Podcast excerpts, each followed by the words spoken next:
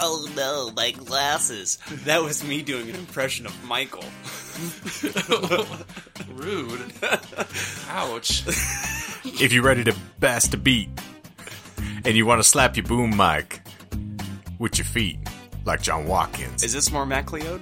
welcome. Yes, this is this is uh, Uncle Touchy himself. I don't think it ever won't be. It's we we do all MacLeod all the just- time here. Yeah. Would you say that we're just filled with MacLeod? We're touchy feely here, is what we are. MacLeod's load. Say that five times fast. Five times fast. Ah! Welcome, friends and listeners, to another bombastic and bumpin' edition of the Disinformed podcast. I'm Shane, I'm John. and I'm Michael. and we are so extremely excited to have you here today that we are almost as alluring as Uncle Touchy.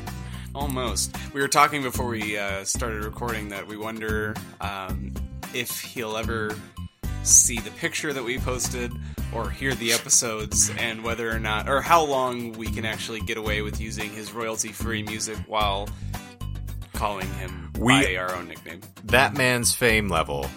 We are a gnat on an elephant's ass compared to that man. He has no clue nor care or concern. His music has been used in like a Scorsese film. Fuck off. For real. Which one? Uh, Wolf of Wall Street. Bullshit. No, that's for real. Look up his Wikipedia.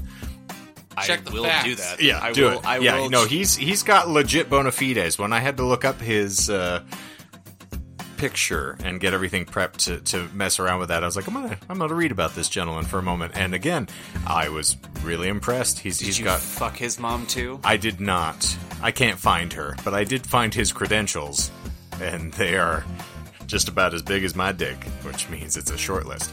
But That's uh, they're but they're great. Fair enough. Fair I was enough. going to say you should do me. an episode on him. Well, it feels good to be back. Homage. Yes, I, I, think feel you know. rejuvenated now that we're. Uh, Oh, you took this. a, a dip in the rejuvenating waters. I did. Uh, one episode per week feels nice in the moment. I actually, uh, yeah, I don't know. I don't know how to describe it. It feels good. I'm glad we decided on this. Yes. Yeah, yeah. It's also, I think, because you don't get like the barn sour feeling that you do when you know you've got another two hours ahead of you. So you don't like if you know you only got an hour or so to bust out. It's a lot easier to be- get sort of prepped for. You're Yeah. like, oh yeah, I can just Also- bust this out. I got the energy. I listened to the edit, and then I listened to it on on Monday to, to keep up. So I, I, I had the energy to do it this time. So, Wow. Guys, I think I'm trying now. You're almost oh, human. It scared. Almost. Don't scare me. John, have you figured out how to feel yet? Huh? Okay. Wait, you mean those things that you got in high school? Yes. The feels. Yes. So I have an interesting thing to, to broach here. I'm not. I don't want to look at Showtime. So I had to look up trigger warnings for today's content, and then I started thinking because I had. Um, so I'm just going to drop the name here. So uh, one of my colleagues, Steven, who has become a recurring character on the show. Whenever I say one of my coworkers, Steven. Steven's the one who listens. So Steven said uh, he got through most of the episode last week. And then he had like maybe 15 to 20 minutes left, I think. And I was like, oh, that's just John's, you know, would you rather So, you know, you can catch that. And he's Oh, like, no. okay. And then he came in today for work and he's like, so I listened to the rest of the episode. I'm like, oh, okay. He's like, I shouldn't have. Uh oh. And I'm like, okay, cool. I was like, yeah, there, you know, it's really difficult. We have a very particular sense of humor, you and I. So, you know, a, a hundred duck-sized horses, or you Is know, one horse-sized. No, I don't know. I didn't ask any further. Oh, yeah, that's rude. But then it started occurred to me, like, just aside from Steven, casting no aspersions on him because he's a marvelous man and he actually listens to us, so I, I love him to death. But I think of our entire show is a giant trigger. Like we that's refer to Uncle Touchy as a constant. It's a running character. and I was like, if I look at how discourteous, not to bring the mood down, but I was like, yeah, that's kind of a shitty thing to do if someone's actually had a bad incident. That, like our running character's Uncle Touchy. Yeah. I blame Patton Oswalt, but still, like we find it funny. Someone out there probably hates us because of it. So, Yeah, I mean that that explains the numbers. which you know today just doubled according to Michael. So congratulations, boys. Well, it We- turns out zero to two. it's a pretty big jump. It's a huge. It's monumental, folks. Just to put numbers in reference here, we had 56 downloads today, and it was essentially two people downloading every single episode. Now, how do you know that? I fuck because I them all and I the- kill myself. Touche. So you looked at every individual episode to see if the number went up. No, Well, you no, can click Podbean, on yeah. yeah, you, you can click on the individual day and Oh, it'll you tell can the- actually get the it'll you users? breakdown. Yeah, you can go okay. Deep All analytic on it. Yeah. All right. Tasty, tasty data. I like the hand gesture you made with tasty was like you know Ball cupping He testicles. made, no, he made the uh, the gesture of when you have two dicks on both sides of your face and you're out of each one. You know, Did one you He just was like pop he was the doing lid the off? walrus. Isn't that how you do it? I don't pop the. Philip There's no lid on it. Philip didn't complain. it's Huh? like how many dicks have y'all sucked? Only my father's. I was gonna say we all have technique here, but I was like I was a short study. Also, Stephen, I'm sorry. He's, you know, I, I'm sure it's also he was suffering migraines at the time, so I sincerely doubt that he wanted to hear about us Listening to 69ing our voice on a fathers. migraine is not the proper medication. no, definitely Not not. Mine doesn't help It'd either. be like so, a shot of whiskey and maybe a bullet. I don't know. so before we get started, I'm going to say this on the mic because I want to make sure that we get enough advanced warning. So, one, the content warnings for the episode are going to be listed on the end of the show notes page. So, with all of our other information about the song, so you can check that there.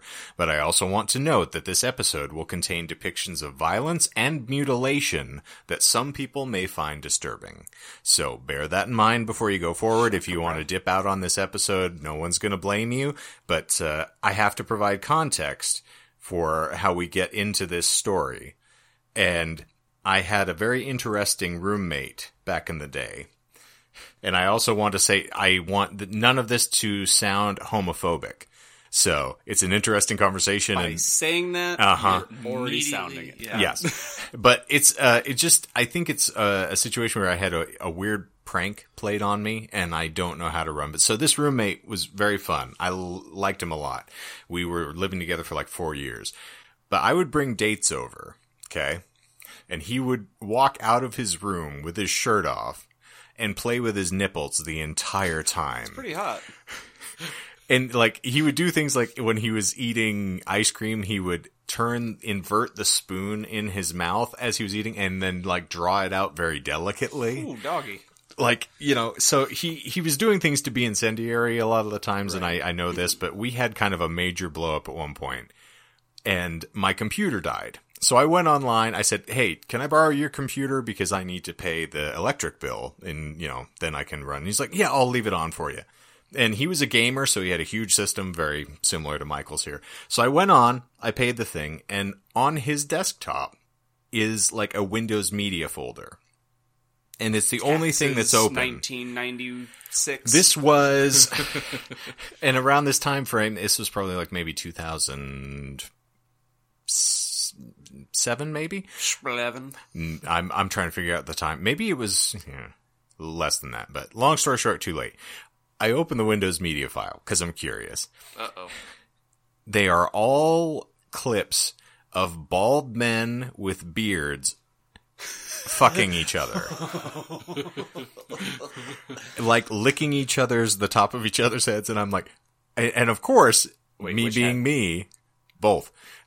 But like actual, you know, shorn-headed men. So I'm like, oh, okay. And there were tons of them.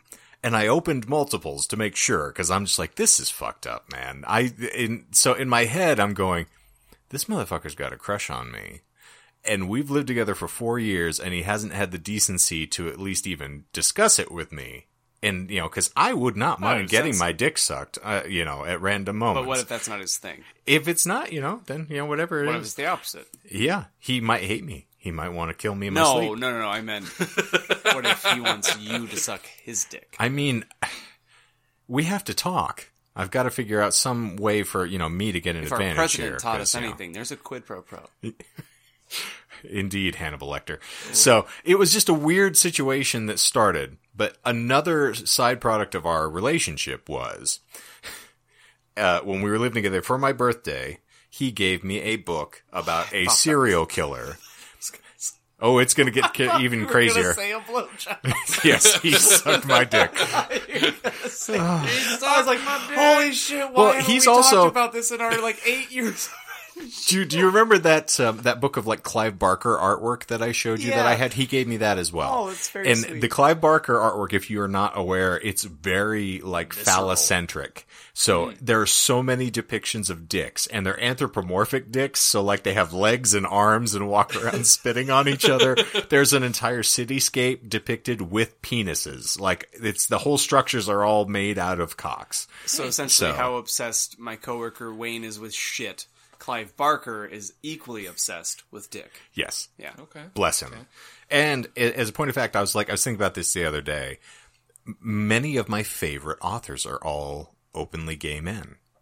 Because Palahniuk, Barker, like a lot of. Gay? Yeah, I Palahniuk's had gay. no idea. Hmm. I mean, I sh- should have. I yeah, it's why Fight Club to me when people start casting aspersions about it being this overly sort of like machismo bit of nonsense of like men being men. I was like it's an openly gay male talking about you know the fact he got into a fist fight once, and then everyone in his office looked at him like he was a leper for the rest of the week because he had a black eye. They didn't know how to respond to him. So he's like, "How would it be if you did this routinely?"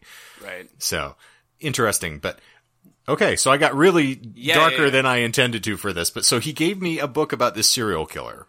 So I should state I studied a lot of like psychology in college, and I find it really interesting. is so this dark dive into the human psyche of what are the things that cause a normal human being to start trailing into this aberrant behavior. And so I studied it, and then I followed it. so. Uh, you know, that's why I am a dark and, and deeply disturbed individual. Yeah, I can see that. It's a bad joke, kids. So he gave me this book no, no, it's actually fact. I checked. Yes, you're right. I've You killed people. Yep. so many times. I saw your Twitter. Well, I had like at my uh, at the library I used to work at. I had like a whole bookshelf behind me, and it was all stuff about serial killers at the time. Because I was reading a lot of stuff like the you know the BTK killer, the Diary of Jeffrey Dahmer, uh, the Black Dahlia murder files. Like I read a lot of stuff, and I just found it fascinating. So there were a bunch of Gacy books and everything. And one of my colleagues came up and he's like, Shane. I'm a little afraid looking at that bookshelf that someday you might put me into a dumpster somewhere. And I was like, Henry, Henry, Henry. I wouldn't do something that sophomoric. I would, you know, kill you and dismantle your body and then dissolve you in acid so that no one would find any of the materials lying about. You know, I don't want to be caught. The only thing left of you would be your nipples on my belt. So, knowing this, this buddy of mine gives me a book about a serial killer. And I was completely unaware of who this person was. And I read this book, and it traumatized me. What book? So I'm forgetting what the actual title of the book is. I will have to include that in the later show notes. The gentleman's title is referred to as the Cannibal of Rotenburg. His name is Armin Muse. And that is going to be the topic of today's episode because I want to share with you gentlemen, much akin to Michael's, you know, sick fascination with bad fan fiction, my fascination with serial killers got me into some hot water when reading this. So now we've got some stern looks in the room and I want you all to have, relax and have fun. This is a funny topic. We're going to oh, get into some Oh, No, I'm not- interesting I'm not things. stern. I'm, I'm, ster- I'm. My phone is still blowing up with dumb bullshit. So Ooh. the stern look is the. I have things that I'm doing right now. I, I Stop need to distracting discon- me? Yeah, I need to disconnect. I don't Okay. need Shane calling me out on every single episode that I pick my phone up eighteen thousand fucking times, even Oh. though he's holding a goddamn tablet the entire I have time to read this, porn. John. Um, I looked at porn before I came here. Thank you. I look at porn and then I come. Here. Yes. oh, and that porn can contain anything that I would like I or you would like. I learned like. today that there is actually an algorithm uh, to Pornhub. Well, I didn't learn it. I mean, as- how would there not much. be? I, I don't know. Yeah, I don't. I, I can't see Okay, why there wouldn't be. So either. you think? Should we do a trigger here? No. Do it. Um. So you think that I'm going to go on Pornhub, thinking that it's tracking my habits? I mean, So essentially, I you are in a like a Hulk smash, like blind rage whenever you're looking for adult material anyway. So yeah, you don't think about these Um, things. I was listening to the last pod, and it's their like, it's their loose fit episode. Okay. and at some point they they made some joke about like step sibling porn and Ben Kissel being like I don't want to look at that and everyone being like well then stop clicking on it because it's going to keep generating that and then the, the main host uh, Marcus he was like or just sign up for premium and tell Pornhub what you want to see You know, the funny thing is, is that you're not watching it for the plot. No You're mostly picking the actress or actor that you are I looking for, and outs- that's what you're basing it off. So, like, all, any of the descriptions, Yeah. like, outside of the problematic like titles, like you can kind of tell what you're getting into. Right. I don't really think Riley Reid is related in any way, shape, or form to this gentleman. no. You know, And Or- furthermore, it's like they always play it. It's like, oh, step sibling. I'm like, that's a really weird degree of difference from you're having sex with your actual mother or Yeah. other things that they try to fop off on that site. Where you're like, Yeah. come on, really? So yeah, come on, come on, Come on, really, come. I'm waiting. Kevin. All right, so we're gonna need to laugh through this because this is it's in danger of being. Son of a bitch. We're on the verge of this being like the Stanford prison experiment. So, but you're gonna you're gonna appreciate what I had to endure reading this book because it was far more graphic in the depictions here. I really appreciate the preamble. I, yes, I want to make sure I don't just spring this yeah, on you. The context So- is important because if you just came in saying what the book was, I'd Mm-hmm. be like, right, and Uh-huh. um, So, I like the foreplay. It's Good. Nice. Can't just dry hump it. oh, we're going as- to. Well, it's not as enjoyable. I was going to say, speaking of dry humping, all right, the Daddy, put Cannibal of wrong. Rotenburg. So Armin Muse, who was born on December 1st of 1961, the year of our Lord, or the year of someone else's Lord, in John's case. He'll see. Hail Stan. Uh, he was a German man who achieved international notoriety for killing and eating a voluntary victim that he had found via the internet. Tinder. Wait, Close enough. That's bullshit. Not internet. Yeah. Oh, No, well, not in Later in- He '61. didn't find it when he was didn't- born. He was born in '61. You know what's funny? I actually was looking back the other day um, about the Bell Witch thing to do some house cleaning. So the reason you got all confused about Andrew Jackson is it was immediately following the war was when he was there investigating the stuff with the Bell Witch. So he was not president yet. None of this stuff took place in like the time when the manual was published. So we had flashed forward to we'd gotten to the publication of the manual and then went back to the Jackson thing and you're like, "But how? This was right after like the War of 1812. How how did this occur?" Well, it was like 1814 when he was investigating the stuff there. Okay, because I was confused because you had originally said that like Correct. Mm-hmm. it started around the 1820s or 30s or something like that. Uh, okay. So I yeah, in listening back to the episode, I was like, "Well, you were right." So you weren't as, you know, dumbfounded as it sounded like you were. In I the may not of know a lot, year. but I think I know a little bit about history. All right. Eloquently put, Michael. Thank you. All right. Maybe so, dumb, but I'm All not right. stupid. um, do you Betty, want? Um, Omicron cuck. hey, he, Greek life forever, man. Leave him alone. I only a had to do shirt. three cake stands for this shirt. Three you, uh, cake stands. cake stands. Egg. That Starbucks suddenly got a whole lot more interesting if you're doing like a cake stand. Let me put this pop in your mouth. Hold on. Sorry, I'm not trying to derail this podcast. Trust me, you got another hour and a half of this happening, so get ready. If you thought you Oh, were making shit. that movie, it's not happening. Um, I have a challenge for you kids.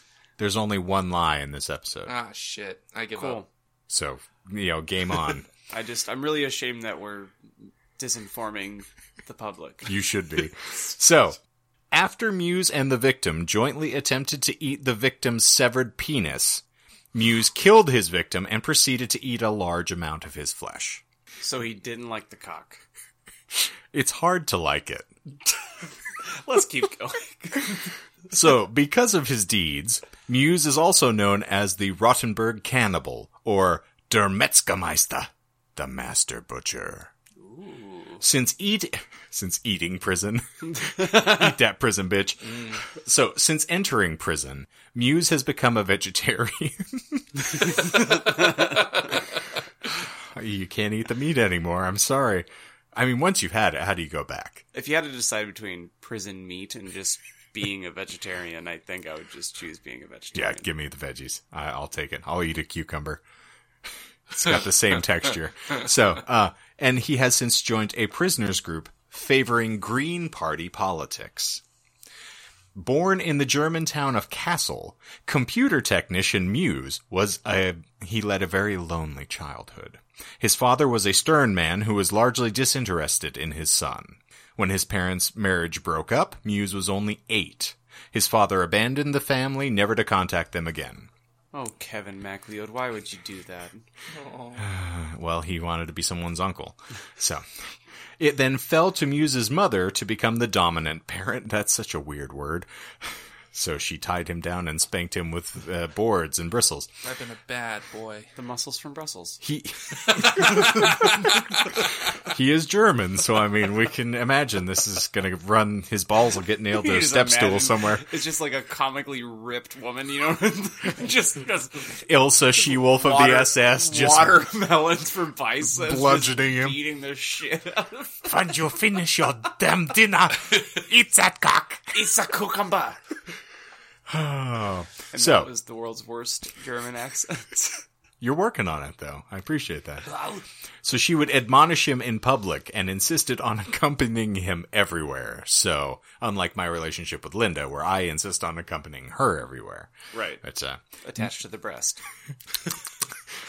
Muse, lacking a father figure, created an imaginary brother called Frankie, uh, through whom he vented his first cannibalistic thoughts, as Frankie would listen to Muse, something we understand his mother never did. And we're being we're being a bit flippant about this, so it's tragic, but still, bit. we're Okay, trying to make this funny, So you you've read you've read a lot of books on serial killers. I this have. Point. So it's a common thread that you look at the childhood and you look at the upbringing on why the behavior kind of like sprouted, and usually it's from neglect, and Mm-hmm. it's like case in point right here. Like dad was a piece of shit, mom didn't really handle it well, Mm-hmm. and then just started nurturing. This is like the Ed Gein story, the Ed Kemper Yeah. story, like a lot. Of, and then there's a lot of associations with physical trauma, like mental trauma. Uh, like there are a lot of short, sharp shocks to the head. That's what they claim. Uh, Gacy got hit in the head with like a baseball bat when he was younger. So it's a lot of interesting disconnects that happen. but and the the quantum physics behind all of it, right, Michael? the quantum mechanics cause, uh, you know, serial killing. So when Marty McFly came back and hit this his- guy across the head and then disappeared after fucking his own mother. Yeah, because he had to seduce. Well, then no, yeah, because no one came back from the future to uh, seduce him so that he would turn back to good, like Vladmort. Marty was bad. No, Marty was Annoying. Anyway, a sorry. side piece. Oh, shakes. I got him. Anywho, at age 12, Muse began to fantasize about eating his friends so that they would become a part of him and stay with him forever. Aw, that's a sweet. desperate solution for a very lonely and misunderstood only child. Wait, lie. He didn't have any friends. He had friends. Okay. well, you kept His saying friends he was were lonely, his, So right and left. the heartless bastard in the room. I was going to say, of all the things I've said, Michael's still trying to scratch the surface of me over here. So in 1999, hello internet, Muse's mother died and left him the family's large mansion house in Amstetten. Totally alone for the first time in his life, which is very similar to the Ed Gein thing. Without the demands of his controlling mother, he reportedly constructed a shrine to her in the house, complete with a plastic mannequin that he would lay on a pillow each night. After his mother's death, he also developed an interest in internet pornography. John. what you trying to say? So I just want to see, you know, what the algorithm picks up on Mr. Muse here. I wonder if John has a shrine to his mother. I have to. I have one. I was gonna say. Well, of Shane course, carries that. that. totem. There's a giant like jug of milk on either side of it. Guess where Ah. it came from, Mike? me. it's half and half. Oh, well played. Oh, all right. So, uh, particularly sites that featured torture and pain. Oh. I'm sorry. Forgive us, uh, you know, our sins, Lord of Darkness. Uh, through these sites, Muse found his way onto his first chat rooms about cannibalism. And hey, haven't we all been there? So I guess the reason that I called bullshit when I heard 61 is because I don't, I can't recall point blank when the internet was like boom available. And I know it, it's so easy now, especially being so far removed from it that like early memories for me, like I remember dial up, I remember mm-hmm. AOL, but I don't. I mean, I didn't really have access before that. I'm thinking um, like 98 is when I remember having it like Right. Well, Y2K Accessible. when like around the 99 mm-hmm. to, to 2000 the Y2K thing, I remember internet Right. there ish, but Used uh, there were Usenet, I think servers or whatever they were called. I think like in the mid '90s. I know like, oh shit, what was it? Uh, no, But whatever. you- I'll, I'll fact check myself later. Okay. that that even um, peels back the layer further for me. I'm sorry for interrupting. Um, he had to wait for these things to buffer for like eight hours to watch torture porn, mm-hmm. and I don't have the patience to let a website load for five fucking seconds. So like, like dial-up days of waiting for an Five, image five. to render. Dear God, you had to wait 20 minutes for each individual bar to like scroll across the screen. kids I told these this days. story recently to uh, to Becky and Kristen, but back in the day of dial up and me hitting puberty and realizing that I just wanted to feverishly jerk off Before the carpal tunnel kicked in. um, when my parents were away and when most it had actually it wasn't just when my parents were away it's when everyone was out of the house which was seldom. I had a, a lot of people living in this house irish catholic household. Um, i would boot up aol and i would like google whatever. I think carmen electra was one. Like mm-hmm. i would i would look up. It's and it's still how i look up things to this day. It's like you enter in a name and type nude and then giggle to yourself like a little bitch and then you hit go. But i would print the pic like the good pictures and then i would put them into a three ring binder to, to and i would hide it and i would use it when i wanted to i made my own nudie mags You have to, yeah. but then I was so paranoid about like getting rid of the pictures that I would take them to school and then I would throw them away at school. You and I talked. You and I talked about this. Where like my mom had a really huge stigma against pornography when I was younger. This is like it's the household know, joys of being raised LDS. So, um, she did just never wanted it in the house. The first porn I ever bought, I remember. and This is where Melissa has stopped the episode. Uh, Sorry. was We always get to this it always happens. It's just I, I've explained like it was such a part of my life being a single male for so long, also being a celibate single male. You know, 4chan No. is going to you know rip me apart. But uh, so like I got a really strong acquaintance with it. There was no helping that. So uh, I, it was Sea Sluts Volume Five, and that's S E A. They were on the shanty. They were on a little dinghy, Oh pun intended. goodness. And I watched it when my folks were in Laughlin for one of their like This anniversaries. VHS or VHS. Fuck me. There you I know. go. And the box was huge, pun intended. Uh, It was like the Titanic. it was VHS like the huge, like six- six feet long. You know, you had to carry it over your shoulder, bringing it in. So, and then I was so embarrassed because I, you know, my numbers. That entire weekend was spent with nothing but just like rewind, start over. So I couldn't walk properly by the time my folks got back, and I was so embarrassed. I threw it away in a dumpster behind my work before I went in. And this is like me at 17. Yeah. So yeah, it was painful. So yeah, you and I both have similar habits here, being raised in our lovely Christian households. It's almost like if you repress your sexuality, it finds a way to rear its ugly, horny head. life, uh, life finds a way. Thank you, Doctor Malcolm. Thanks, I think I've, I think I've used that quote at least like two or three times. It's, well, uh, I mean, if you're a scientist or understand physics, then you're Jeff Goldblum. I wish, I wish, And I had you're those white. abs. you're always White on the lookout for a shit. future S X Mrs. Michael. So That was a, a quote from a movie called Jurassic Park. yeah, that same film you were just quoting. I don't think I. What what Yeah, is you haven't Anyway, seen it, I we know. were on the topic of eating dicks, which I think we've just done for three minutes. Uh, so, Armin claimed when he was a child he had enjoyed his mother reading him the fairy tale Hansel and Gretel oh, concerning a witch who traps two children and prepares to eat the boy. The bit where Hansel is to be eaten was interesting.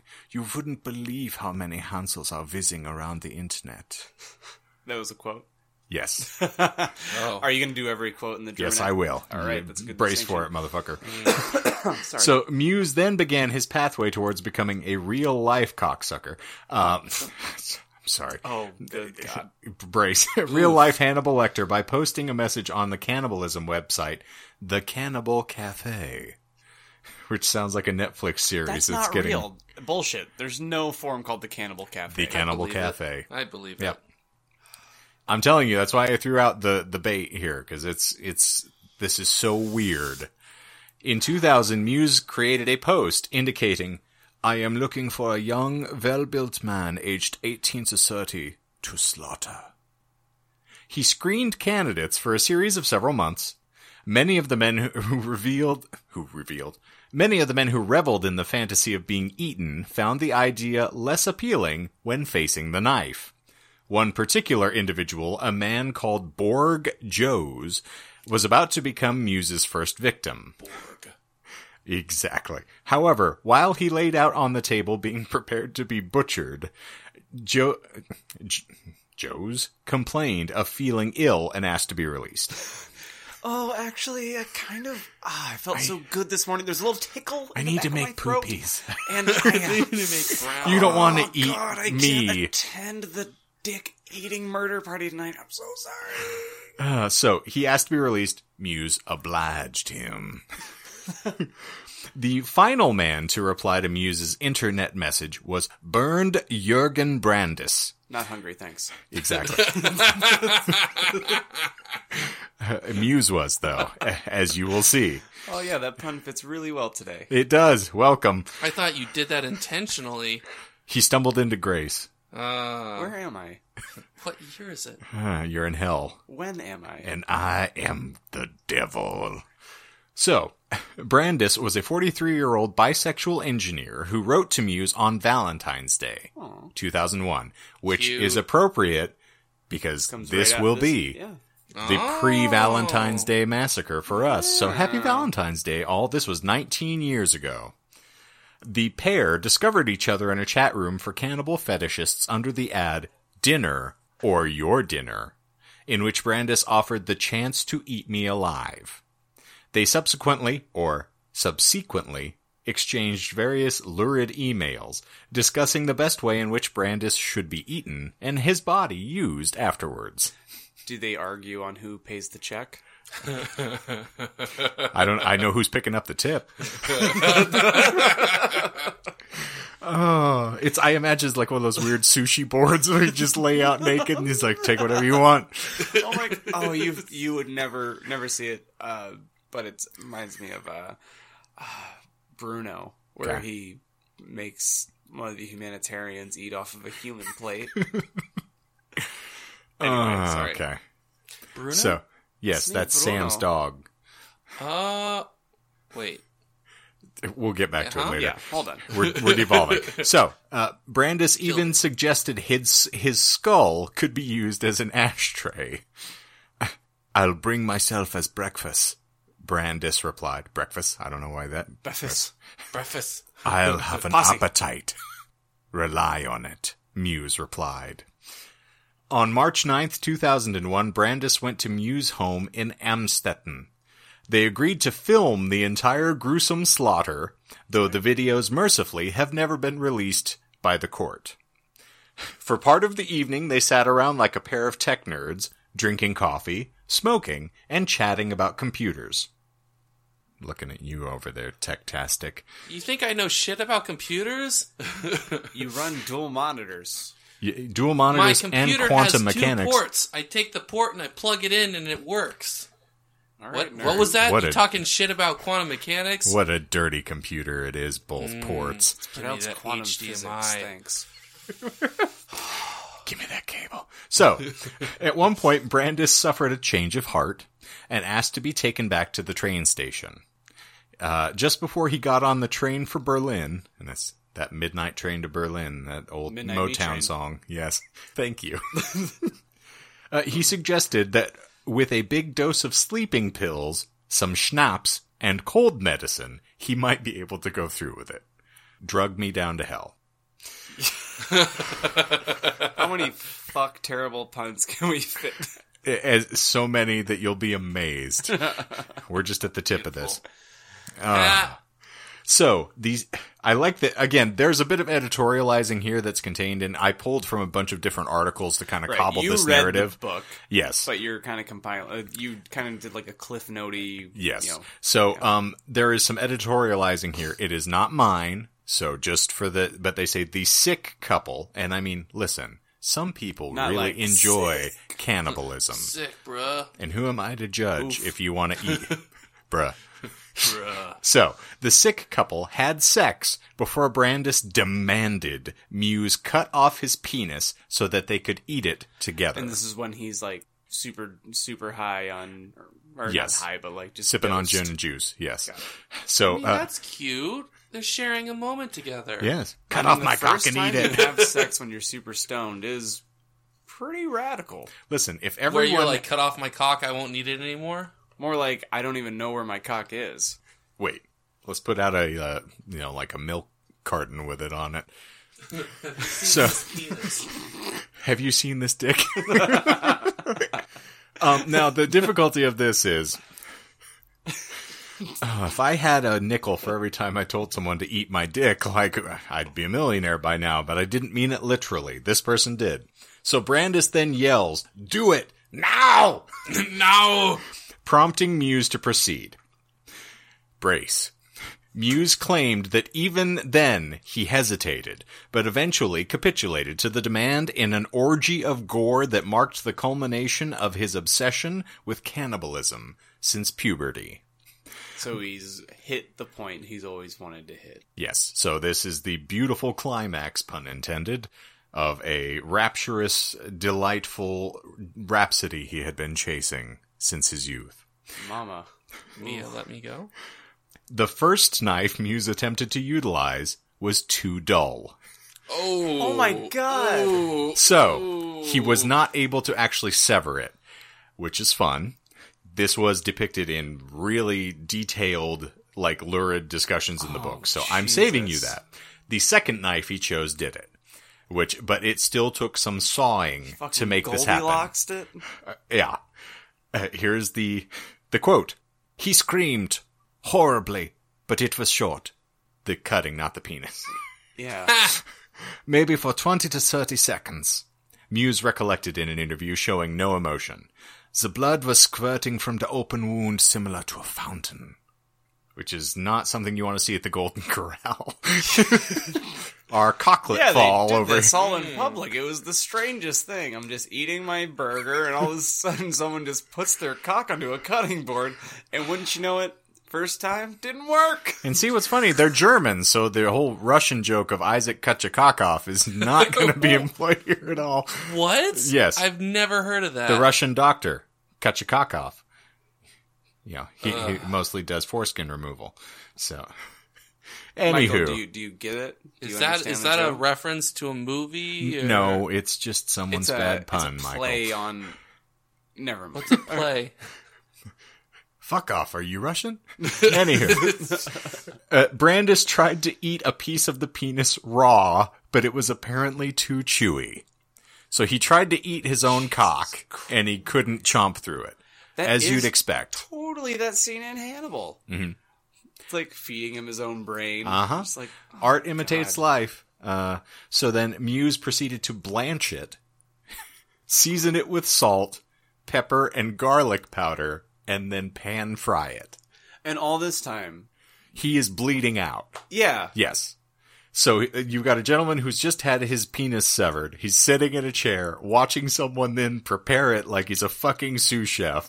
Like, okay, first we're gonna powder this down, pamper it, and then toss it in a pan, little oil, little vinegar, start shimmering and add a little cream fish.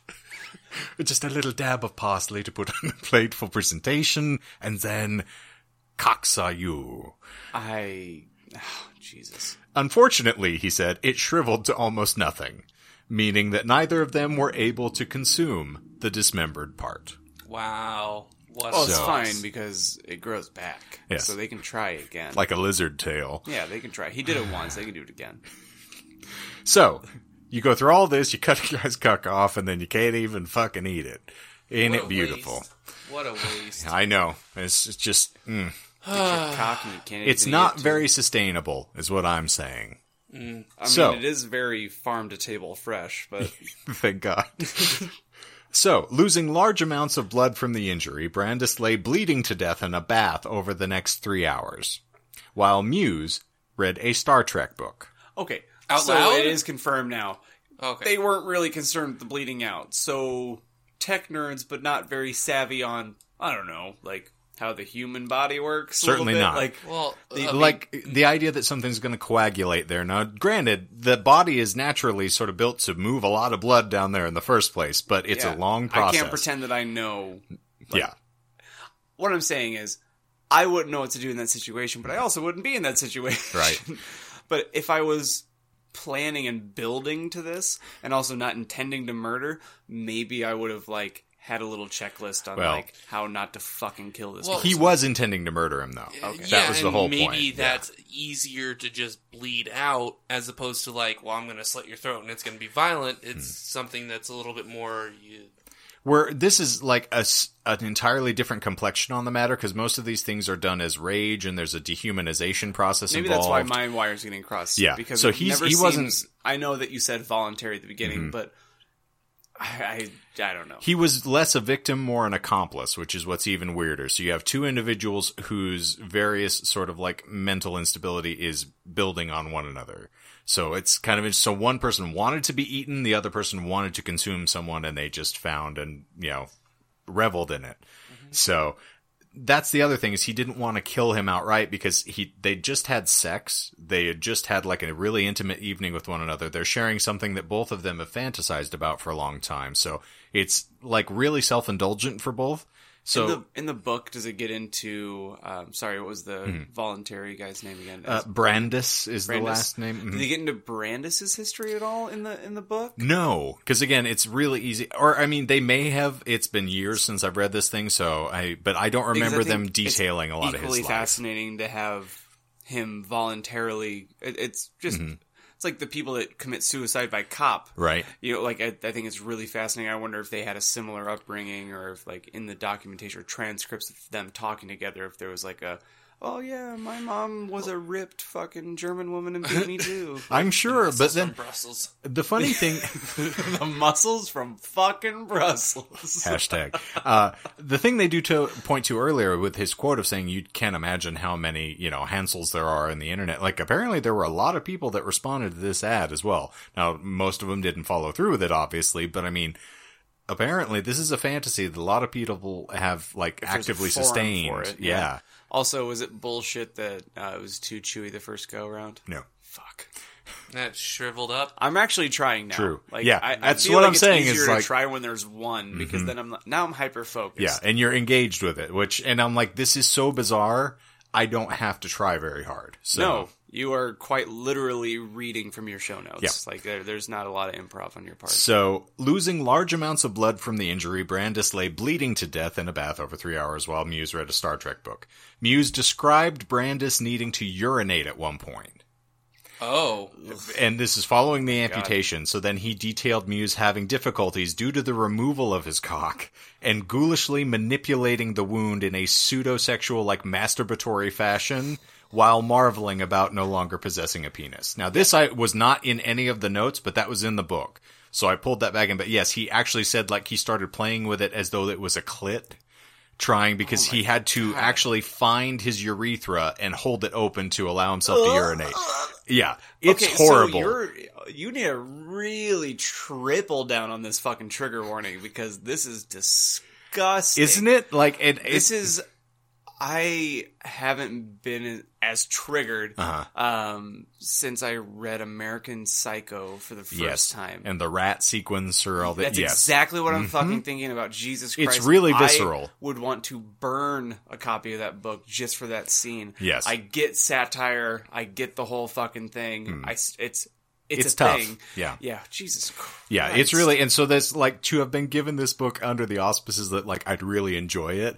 It's like I've read a lot of ghastly things, but that's not what is the alluring facet of this to me. The gore of it is not the thing that gets me. It's the psychological underpinnings. You're not like So- seeking. You're not watching Hostel and Saw. Right. Like ah. So in any event, this was really hard to get through, and Yeah. that part in particular made me really squeamish and kind of uncomfortable. So I'm like, I get to share my trauma with all of you. So this is like a weird therapy session.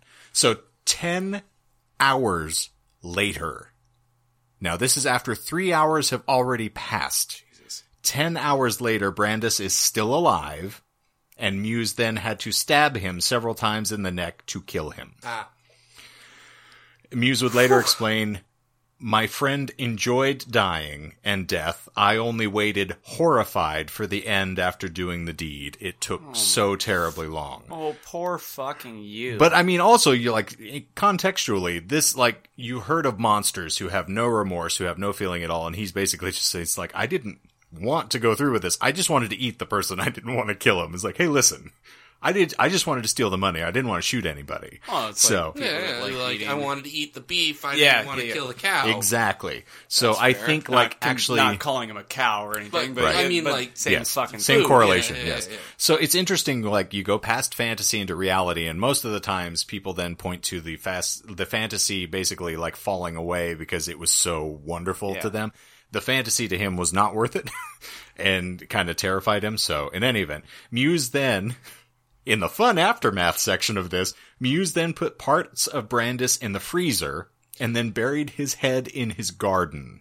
Did you expect another Brandes to grow? Uh, he planted tulips in his garden, apparently. But uh, then the cannibalism was the began. worst pun you have ever said on that air hurt. and That almost off. Hurt. Yes. Um, apparently, there is a bar somewhere. It's like a gentleman's club where they all get together, and anytime someone says a bad pun, they all have to throw their glasses into the fireplace. So everyone who's drinking in the room You would has to throw. no glassware. I would not be allowed in that place at all. Guaranteed. They already have your picture posted. As, as well, they should. Welcome to the Punisher. So Muse. Fuck yourself. Jeez, I can't, uh, So Muse hung Brandes's lifeless body on a meat hook and proceeded to cut the flesh into sizable chunks and grind the bones into flour. oh, oh he- for his bread. He's an ogre. Oh, Thank fee you for fi some fo much fum. needed fucking levity. And also, I fi am fo. f-bombing as hard as I can right should. now because I am just traumatized. Now wait for the joke. Fee fi oh fo fum, you're about to make me come. I like that you looked at my penis when I said that. Thank you, John. Well, it's out. I, yes. I'm sorry, I can't put it away. I'm too excited. So, uh, he dismembered the entire body so he could store the parts in his freezer. he almost got to spit out Oh. his ah, beer. Spit take. Ugh. I'm trying to lightly roll over some of these things. Ugh. I've almost killed John. right, I'm back. Which parts you want to eat first, Michael? Uh, so he looks too scrawny. he then I'll proceeded to up. eat the parts that he had harvested in the following 10 months. He ate him Oh. over ten a ten, 10 month, month period, period. like freezing and Yep. pulling back out. Well, I hope he got the. I hope he got it down. Uh, so know? for you first Albert Fish fans that have hung with us for our Oh, most, jeez, the no. first Oh, actual I- meal that he ate was a piece of rump steak, a piece from his back, which Oh, uh, was for a special occasion. Muse then laid out candles, his good dinnerware, and wine. He ate it, by the way, with potatoes and sprouts. Huh. Okay. Here's your your fun uh, German here again, John. After I prepared my meal, I ate it. The first bite was, of course, very strange. It was a feeling I can't really describe. I'd spent over forty years longing for it, dreaming about it, and now I was getting the feeling I was actually achieving this perfect inner connection through his flesh. The flesh tastes like pork, but more like pork with a purpose. There is a charged sensuality to the meat as it longed to be consumed. I could detect hints of the desire, and he was close to me with every bite. So I. Long pork. He's a fucking nerd. Um, Nerd. yeah, basic. You're done. You're, well done. You're well done. um, you bring up Albert Fish. I I've spaced on when that. oh yeah, that was like So early. yeah, so I just looked it up. Albert, uh, he died in 36. yes. So he probably did the rump steak. He probably knew about Albert Fish I'm sure he looked it up because uh, I mean, what, 30 famed years, cannibals. almost yeah. 30 years. Like, I wonder if maybe. It Well, I mean, it, fish, all that stuff was like early 1900s. So I mean, he had 100 years to bloody play around with this by the time we get to the thousands. So He also had the internet. thank you. Uh, so in the end, Muse said neither of them had their fantasies fulfilled. Everybody shed a tear for the poor cannibal couple. Oh, man. Yeah. Today I know that what I did was wrong, he told the film crew. The wishes, the fantasies you have, that these could never be fulfilled. That these things you dream about could only be a dream. Life could be a dream, eat cock. Shadoom, shadoom, shoo, shoo, shadoom, doo-doo, doo-doo. So, the entire process of Brandes's penis amputation and subsequent death had been recorded on videotape by the pair, as I mentioned earlier, and would later be used as evidence against Muse in court. Is that real? I can't imagine him saying anything other than guilty and Just go ahead and let me know. I've missed. We've missed the lie. You have missed the lie. Ah, yes. fuck. So, um, Muse was arrested in December of 2002 when hunting down more victims proved to be his undoing. Muse told another pr- prospective victim that he wouldn't be the first. And the man then went to police. Look at me killing my second victim. I have the evidence over here. The cuffs are over here. Thank you very much. Oh, trust me, you're not the first person that I've sold bad pot to. Well done. So, uh, the man went to police who subsequently discovered several pounds of Brandes at Muse's isolated How's farmhouse. that not a band name? Several pounds of Brandes. Yes, their There we go. first record's gonna be Hard Pig. So, uh, they discovered the meat he claimed was wild pig in a deep freezer, which had a false bottom. But um, oh god. So at his trial, several men who harbored fantasies of eating human flesh testified that there was a large network of like-minded individuals who connected through cyberspace in a bid to satisfy their fantasies. In an odd testament to the impotency of preventative legislation, legislation, no German laws made cannibalism a crime. As such, So The he only got charges against convicted Muse- were f- murder for purposes of sexual pleasure, which apparently is a crime, uh, and disturbing the peace of the dead. Or disturbing a piece of the dead at the very least. Is there any follow up? Like, did after this happened, did they put that into Yes. legislation? Yeah, that- like I will where they're like, that. oh fuck. Yeah, like, my Well, bad. we actually didn't imagine human beings were this depraved, but now we know, and knowing is half the battle, G.I. Joe. Whoopsie. Uh, still, the defendant claimed he had hesitated before going through with the murder, so, you know, if the, uh, the cock don't quit, you must acquit. Is that? And if yeah. Yeah. Sekiro Yeah. taught me anything, hesitation is defeat. Indeed. So his uh, his quote is, "I wanted to eat him. I didn't want to kill him." Uh, Muse's defense was that there was no crime, as the victim was complicit in his own execution. The video showed Brandes giving consent up until the moment he lost consciousness. Lawyers suggested this was a mercy killing. Uh, there would then be two trials. In the first, the judge gave him eight and a half years, saying that it was not murder, but a case of two psychologically sick people who found each other. That's a tagline for a film coming out next year with Meg Ryan and Tom Hanks. David Fincher movie. Fincher directing Tom Hanks, that'd be a beautiful movie to watch. I I shipped that. I, I want it. So a retrial then sent him away for life. In 2007, Tom Hanks is an actor, Michael. Oh! I'm sure I, we may not have clarified Uh, this. he he made such films as Fight Club. And Seven and Alien Tom Three. Hanks did not make Fight no, Club. David Fincher. oh. No, Tom Hanks did. Mm, Colin Hanks was in it. You don't remember? I know who Colin Hanks is. You know the I sad liked thing- His, I Yeah. liked when he was in Dexter. I was gonna say Colin Hanks peasant. ruined Dexter for me. Son of a bitch. Uh, thanks for letting me uh, call you an idiot, since you're the smartest person in the room most times. Squeeze me? Don't mind if I do. Uh! Speaking of who I loved in Dexter, though, Lithgow is Oh, God yes. in the fourth season. Anywho, we digress so much. This is going to be our two-hour episode, John. So get ready. Uh, in 2007, the UK Daily Mail reported that he has since become the head of the Prison Green Party, pun intended, uh, and a group of murderers and pedophiles who talk about how to make the world a better place. When when when they say a better place, do they mean for everyone or for, for them. For those who have a taste for meat. Uh, okay.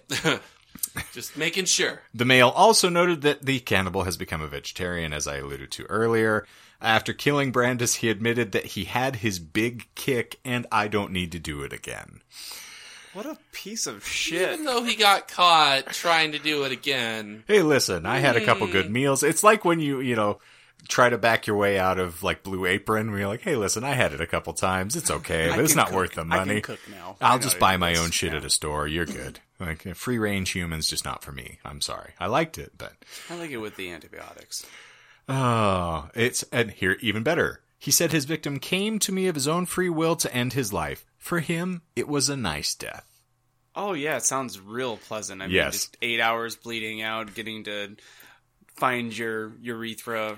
Hey, As- you know, he was given a, you know, like nice little melange of cough syrup and, And schnapps and, you know, a little, you know, prostate milking beforehand. So, Did he read Star Trek? Was that a lie?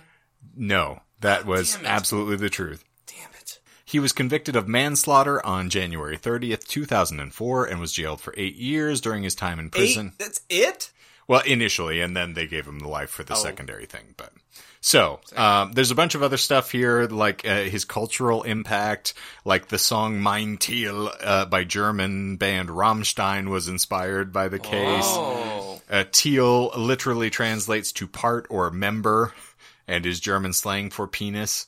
Uh, the chorus of Mein Teil includes the line, uh, German, which translates to, you are what you eat and you know what it is. Sounds like Rammstein. Oh God.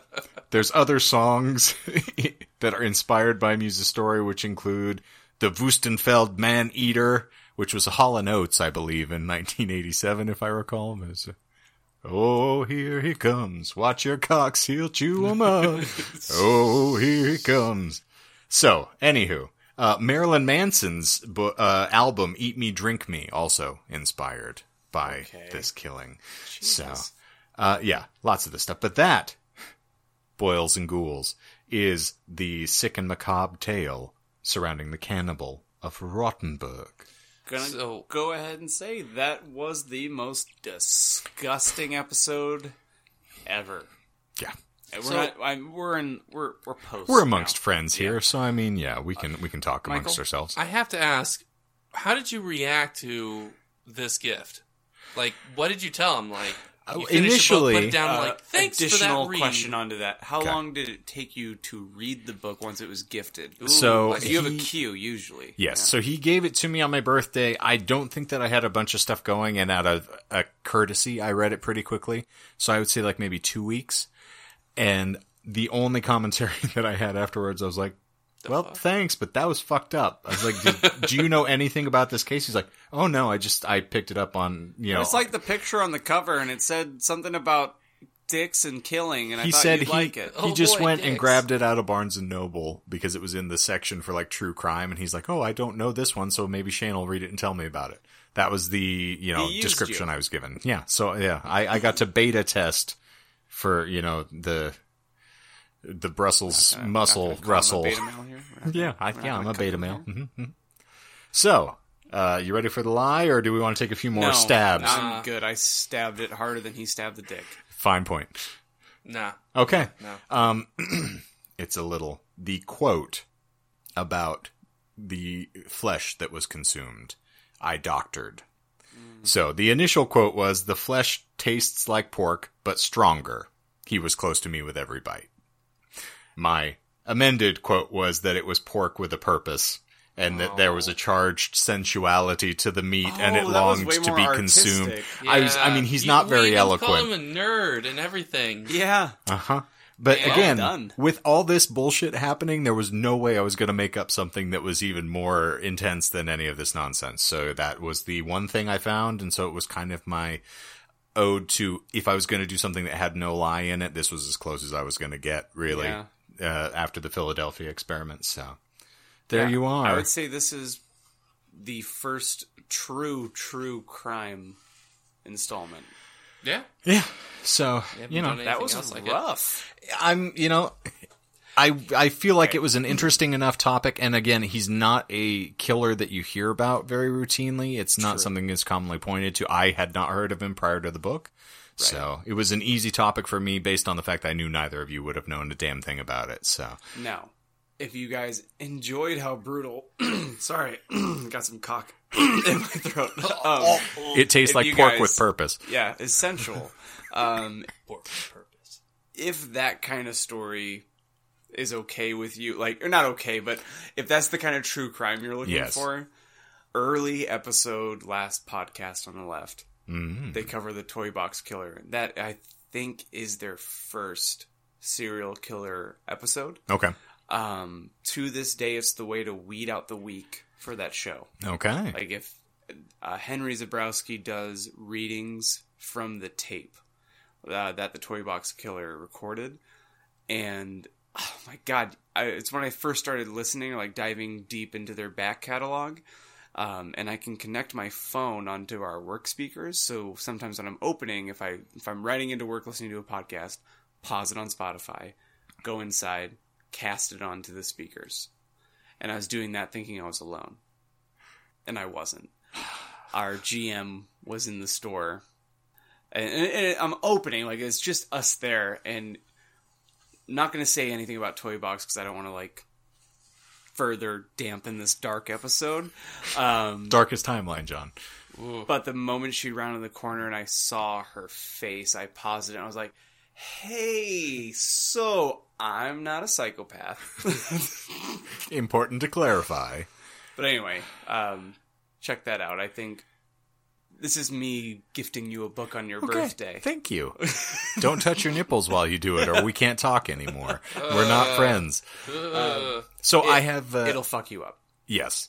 That's And- a warning. It's Ugh. not good. Well, like Man in the Window uh, with the Golden State Killer stuff, like it's really graphic as well. So I, I really, I was hesitant about doing the topic, but I I'm felt like it was I'm- good. But I really wanted to make sure I couched that caveat. Like this is not something I'm going to do commonly.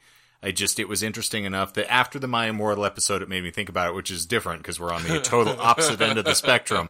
But I was like, it's also so weird that it's like here's a couple of men, and it's like here, cut off my cock and eat it. Like okay, let's share it Yeah. together. It's just an interesting set of circumstances. So. and I think it kind of lends itself well. I don't know if we're on this format or not, and if this isn't uh, good to talk about, we can just edit this section out. Mm, but are we doing one on, one off, one on, one off? Is that is that where where we've landed? I Kind mean, of. I we mean, Because can. if We don't if have we're to. doing that, then you can you can hit heavy topics. It's Yeah. fine because then the listeners next week know we'll get them a gonna- let up. Yeah. Yeah, or yeah, yeah, you take the foot off a little bit, let them breathe. But, Yeah. Yeah, because Um, there are a lot of podcasts that only do every other week. yeah. So if like the heavier stuff is what you're into, then you just have to tune in every other week. I mean, you can listen to the other stuff too. I mean, the Please listen to the other stuff. yeah, I mean, we need the uh, we need But- the two downloads for each episode. It's yeah, important. Please. No, I was so anyway. surprised by that. I uh, I I liked the topic. Okay. I'm glad you chose it. Thank I'm you. disgusted. Um, As well, you should be. That being said, I had no idea Mm-hmm. that I'm truly blind. I think Michael, what's a little teaser? What's what's the topic that you're working on right now? oh, um, Are you working on little- the internet?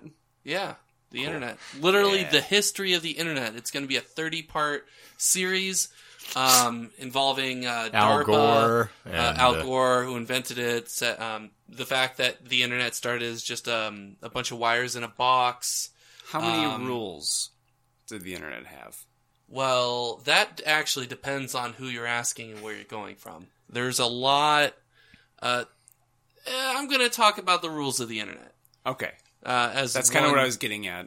I know. that sounds like a deep dive. No, No, Not at all. that it'll be like very six- lighthearted, very funny. No, I mean like it sounds Oh. like there's a lot to get through. On, Eh, no, we won't be covering like we'll be covering the nice ones, as in like I don't want to talk about 4chan because we don't need to talk about 4chan.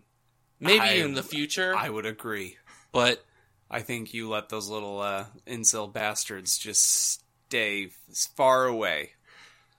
Yeah, yeah. Ah. we don't need in we don't need 4chan. We don't need anonymous. Yeah, I think we're just going to leave the the you know Voldemort sections of the podcast to me. I'll be the one that touches the deep dark corners and, and turns the stones over. I mean, I might do like Bullet some other time things as in the you future, break but in through Hogwarts. hold Yes. on, I'll let you guys get dressed.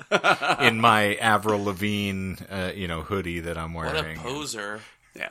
Well, so that's kind of what we have coming up then. I, I'm. I'm, I'm I'm good to do the the, the on off. Yeah, I think it'll be feel fun. like it gives that's us a natural. palate cleanser between things. And also, I realize I have stopped introing the show. So if someone is coming in like their first time, we Oh, have no right. real preface for what's happening. Oh, I So- don't think we've actually like introed in like No, we have at not. least like so. 12, 15 episodes. So I'm going to start bringing that back just so on the episodes where we have the format, I need to make sure that I include that. So my Yeah. apologies to those who are, if this is your first time listening, the fuck is this? I'm very sorry. I can't offer I to pick up your therapy bill, but I hope contextually that you understood that there was a lie the entire time. yes, it's Whoa. important. And that Shane isn't a serial killer. Um, he is naked right now. On, I mean, on record, I'm not convicted. And on record, he isn't n- naked. Wink. Wink. Wink. but um, an interesting thing before we get gone here. Are we like 47 I don't hours care. in? I have a So- lot of editing Okay. to do. No, it's well, fine. um, This will be about last about the length of the last Yeah. one. yeah, so which is fine. I'm cool with that. we're we're on par.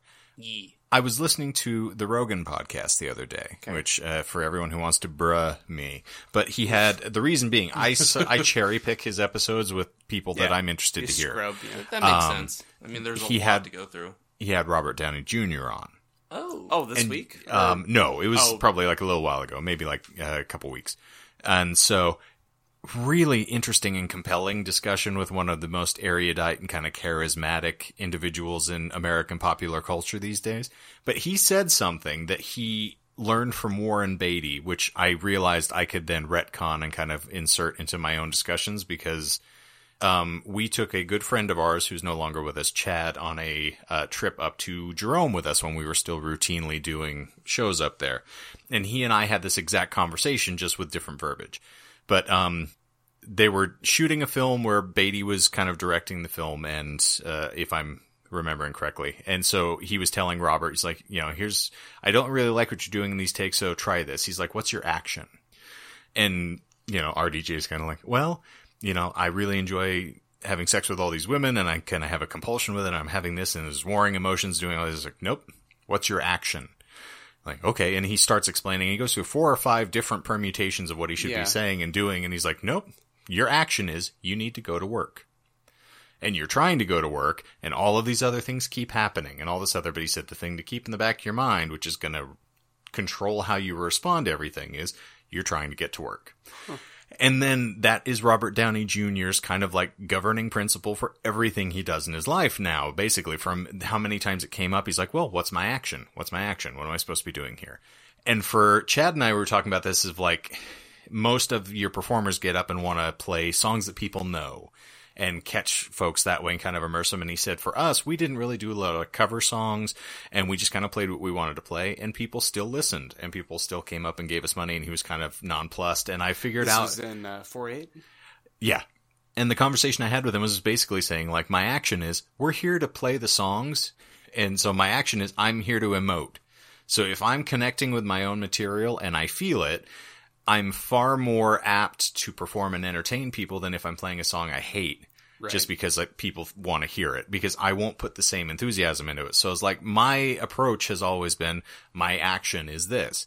So as a songwriter, I'm connected to this stuff. So when we do covers that we play where I feel more attached to it, I'm apt to play it better because I care about it.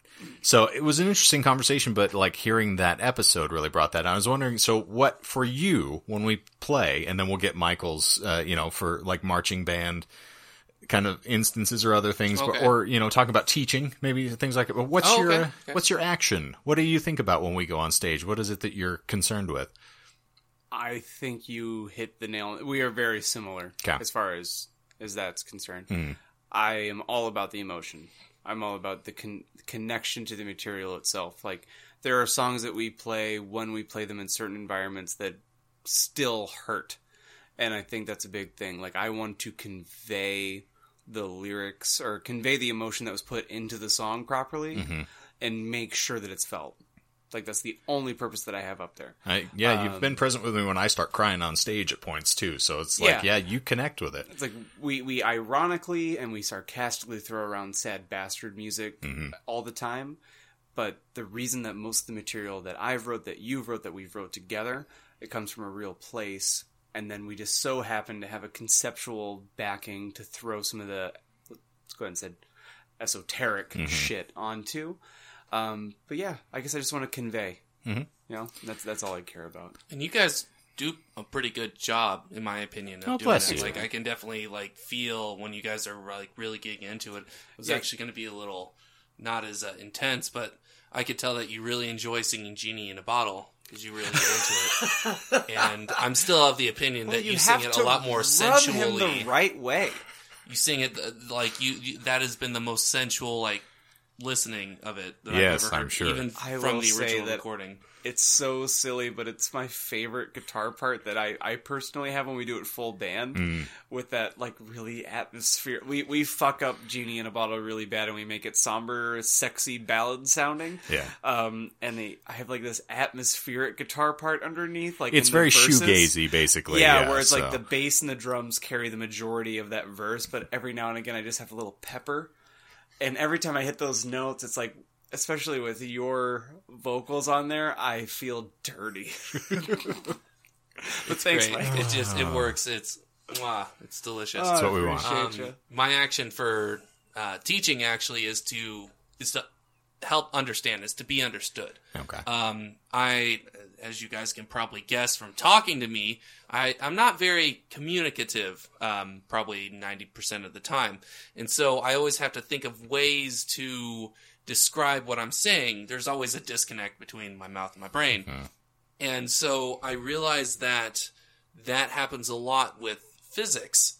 Um, I can't tell you how many times I'll be sitting at a band at the band table or whatever at, in college, and someone will come up to me and they're like, "I took, I'm taking physics one. I don't understand of it, any of it. Physics is stupid. I hate it." It's like, well, it's not. It's how you approach it. You have to think way differently. Like, there's a reason why I've been told that people in like Wall Street and like big businesses they like to hire physicists when they graduate because we think so differently. We're very analytical in terms of like where did things come from? Like what's the start? What's the cause? What's the effect? And so trying to get that across to people is very difficult, especially because people don't think at all the same. Mm-hmm. And so because I'm so I'm so used to explaining the same thing 13 different times because I fuck up the first 12, I enjoy seeing like finding the one thing that like gets them to click. Like I can't I, I even told I've told students many times like when they're like, "Oh, I'm like that's the best sound that I love hearing." Just oh, like that honestly like gets me. So What about when you hear that from your girlfriend? that doesn't happen. it's more like, "Oh." or it shriveled when I fried it. Oh, is, oh that that that only that's happened it? once. Oh, Uh, that, that that's it. Uh, it's like um, Fine, I guess. that little wall that they had when you were a kid that has all the shapes cut out into it, and then you have to find the block that goes through the hole, and you know, just yeah, I get you. Yeah, yeah. The other fun thing about it, like it relates to the podcast as well. So what's our action here? And it actually kind of connects to the thing with music as well. Is I had difficulty connecting to people when I was younger. Like I didn't really socialize. I'm still really antisocial, and I have to fight to kind of get it through that. So songwriting was kind of the thing that helped to be sort of like an mm-hmm. apparatus that would get me to other people because my personality then just was conveyed that way, and I didn't have to talk. And what's strange, this is now talking to like have more connective tissue to people in a way that is actually conveying my thoughts with my mouth as opposed to music and sort of dancing around the secondary sort of appendage that you have with music. Right. So- Dick? Yeah. Yeah. Okay. Yeah. Is mind dick? Secondary. Mind. uh, so in any event, thank you, gentlemen, for helping Oh, thank you. to find And, the uh, action. Nice uh, Sieg. Sukwe. It's fun. It was something I, you know, just wanted good, to uh, get to talk cleanser. about. Yeah, particularly how dark Um, we got here. And then you know you get we get this nice genuine emotion out at the end of an episode that if anybody survived up to this point, like you weed them out, just like the toy box episode. Yeah. If you're at the end, then you know what we think on a real level. yeah. They get And some, if they you get skipped treated. the episode, then you're about ninety eight percent of everyone. And So- we'll stop beating it over the head. But um, the other thing that Rogan pointed out, which really pertains to this podcast as well, is how infrequently people actually listen to each other when you're having a conversation. And something I really find I struggle with here as well is you want to get a joke in or you want to start, Yeah. we start talking over each other and you don't really assimilate what's being said. So a lot of the lies I miss, I find is because I'm thinking about something I want to say or getting to the point. So like, I really made a point to be more actively kind of engaged to listening as much as I'm even when I'm presenting now. So I was like, okay, a lot of, I gleaned a lot of great stuff from the podcast. So. and I notice it right now that we're we're getting to the point of podcasting where like you you we're getting out of like the birthing um you know where you're figuring out one for the majority of the first 5 or 10 episodes we didn't know really where we were recording Right. every time. So locations changed. We didn't have the mics that we wanted. But now we're hitting the stride that every podcast hits where we have the equipment now we know where we want the editing or what the editing looks like. Yep. You know, thanks, Michael. Um, so now it's time that we're we're reflecting on other things on how we can actually make content relatable, approachable, and also like to your point, ghastly. listenable. Yeah, no, just listenable in general. Because I agree with yeah. you where. I listen back to other episodes. Of like, I don't remember that conversation happening because of what you pointed out. I'm just sitting here waiting for a chance to get in. It's the people waiting for their turn to talk Hmm. and not really paying attention. So I even more so glad that we're doing the weekly Mm-hmm. because way more attentive. And you're also you're not trying to perform as much. We're not trying to Right. make people feel like they have comic. to listen. Right. You know, like yeah. and What? It's very fucking obvious listening to me talk that I'm not a stand-up comic. Like I, I don't care about the jokes, but we have a, a good interaction with each other, a good rapport. Um, so sometimes you got to like sideline it a little bit. Well, can I, uh, you know, steal another five seconds from you? yeah, go ahead. we ahead. actually have a review, and Are I'm, you I'm happy to read it. Yeah, an actual Yes. review. an actual review. It's On not. Um, it. This is something I was given personally, so Still. it is not. But it's someone doesn't who's count running through. It's on iTunes. All right. Well, I'll tell this person that they need to run. This isn't even go- Steven, so this is uh, someone I used to work with. But uh, so it's here we go. To be fair, I'm not sure I'm getting all of the jokes, which that's going to be acceptable. I mean, I don't. Yeah, but uh, I think you guys are hilarious. Every episode, I want to comment on uh, at least one joke. You can't say your dildo; you have to say a dildo. Uh, and since I know you, meaning me, Shane, uh, I enjoy listening to your constant barrage of jokes trying to crack everybody else up. Uh, and then they have to plow right over you. It's like, yep, that's someone who knows me. I like John's dry humor. He's got good one-liners, and then I think it's funny when you surprise a big laugh out of Michael. He's got a good laugh. Oh no! Now I'm gonna blush. So- I oh, bumped the you. mic. And then Oh, it was saying, no. I keep wondering what you guys would be like if there was a girl in the room. That's fair. Which, I wouldn't be uh, able to talk. and this is a good friend, so shout out to uh, to Melanie who gave me this review for having Thanks, I Melanie. finally cajoled her into listening to this stuff, and she's been giving me active feedback of like really liked the goose the goop episode. She's the one that sent me this candle smells like your pussy Oh. uh, and nonsense. she pointed out why uh, we have not had an episode on the flying spaghetti monster yet. Oh, So that that, is might your get in the works. So she's asking if we take submissions and requests. So I was I like, do. sure, yeah, Yeah, we will I Can I call definitely do on that. So I can, I can Um, do sh- I call dibs. yeah, Oh, I want Call Shane to do it. I mean, I'm the one who's got the affiliation, my He friend. married. So He married me as a. Po- he married two people under a Pastafarian Oh, uh, ministry. I didn't know Kristen's going to be very upset. She performed your ceremony. Sorry.